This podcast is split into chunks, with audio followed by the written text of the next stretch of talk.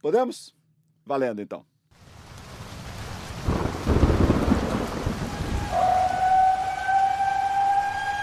Sirenes. Atenção. Alertas. A Defesa Civil informa a possibilidade de chuvas fortes. O Rio adotou um sistema para proteger a população nos momentos mais difíceis. São os estágios. Agora, o sistema de alerta foi aprimorado pelo Centro de Operações da Prefeitura do Rio. Passamos de três para cinco estágios.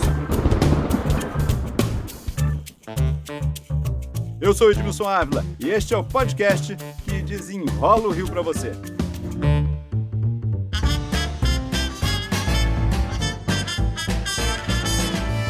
Eu convidei o chefe executivo do COR, Alexandre Cardeman, para desenrolar esse assunto. Vamos começar com o que a gente tinha primeiro para o que nós passamos.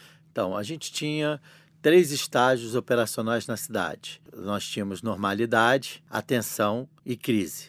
E a partir de um estudo e de toda a maturidade que o Centro de Operações foi ganhando durante esses 10 anos, a gente entendeu que a gente precisava melhorar a comunicação. Então a gente passou para cinco estágios operacionais. Vamos detalhar isso. Primeiro, é, tinha uma reclamação de, de muitas pessoas dizendo o seguinte: a gente estava em normalidade, de repente já estava em atenção e de repente já estava em crise, já não tinha mais o que fazer. O que, que mudou? O que, que muda nessa concepção? Quando eu passo para mobilização, normalidade, ok, mas quando eu passo para mobilização, o que é? A gente entende que o mobilização vai ser muito utilizado nesses períodos do verão.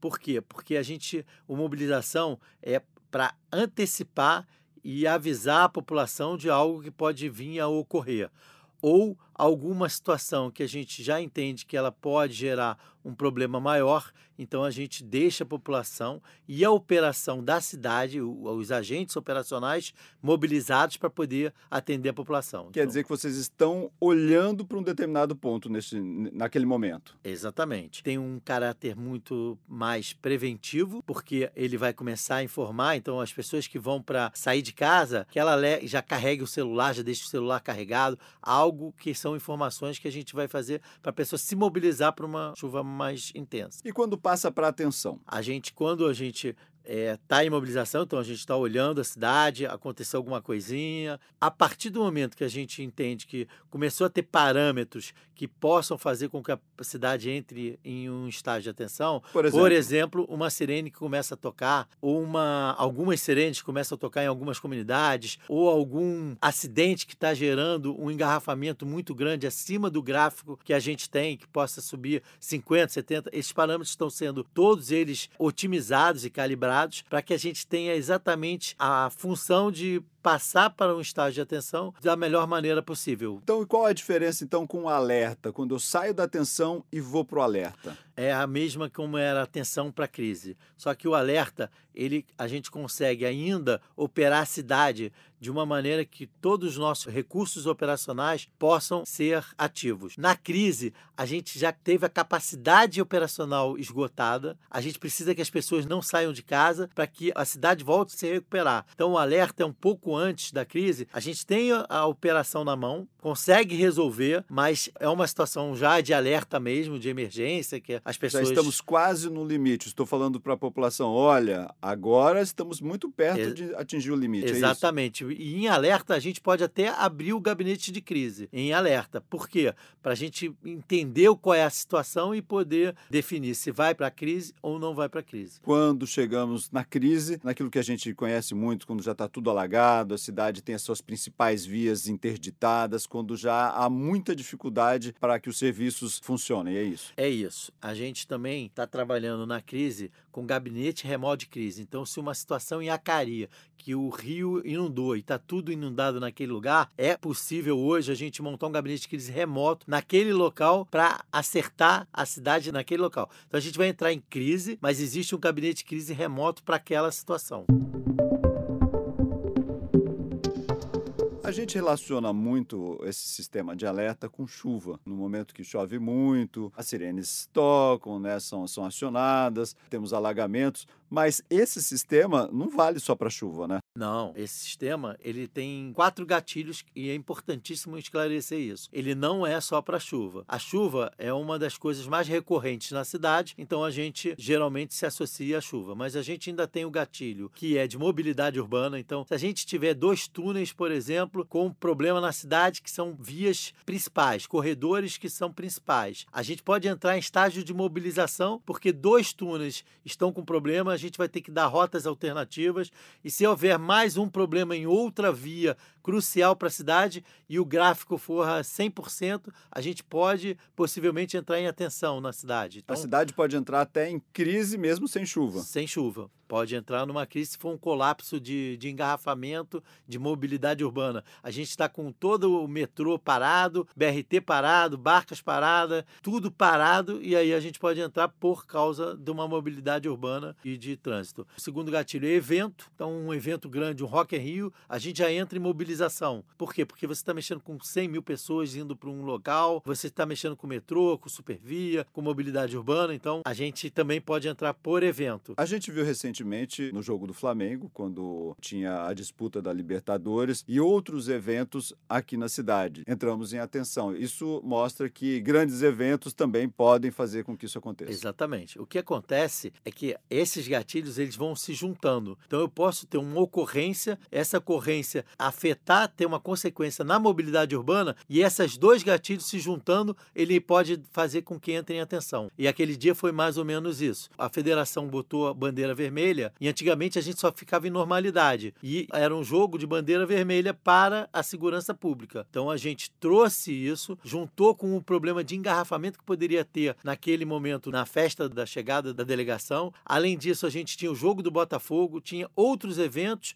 e a mobilidade urbana que se juntando, a gente preferiu entrar em atenção. Isso é que a população precisa passar a compreender, ela vai ser avisada desses momentos para que ela possa evitar e se proteger. Exatamente. Esse é o, é o mais importante é que a gente possa comunicar à população em formas de estágios, de gatilhos. Então, por isso que a gente aumentou, porque a gente agora pode informar que a gente está num estado de mobilização para que a própria população saiba. E isso ajuda também a nossa operação, porque com isso a gente já bota os agentes de sobreaviso, os agentes de plantão. Isso tudo é um grande sistema que vem a coroar junto com outras ferramentas que a gente tem usado.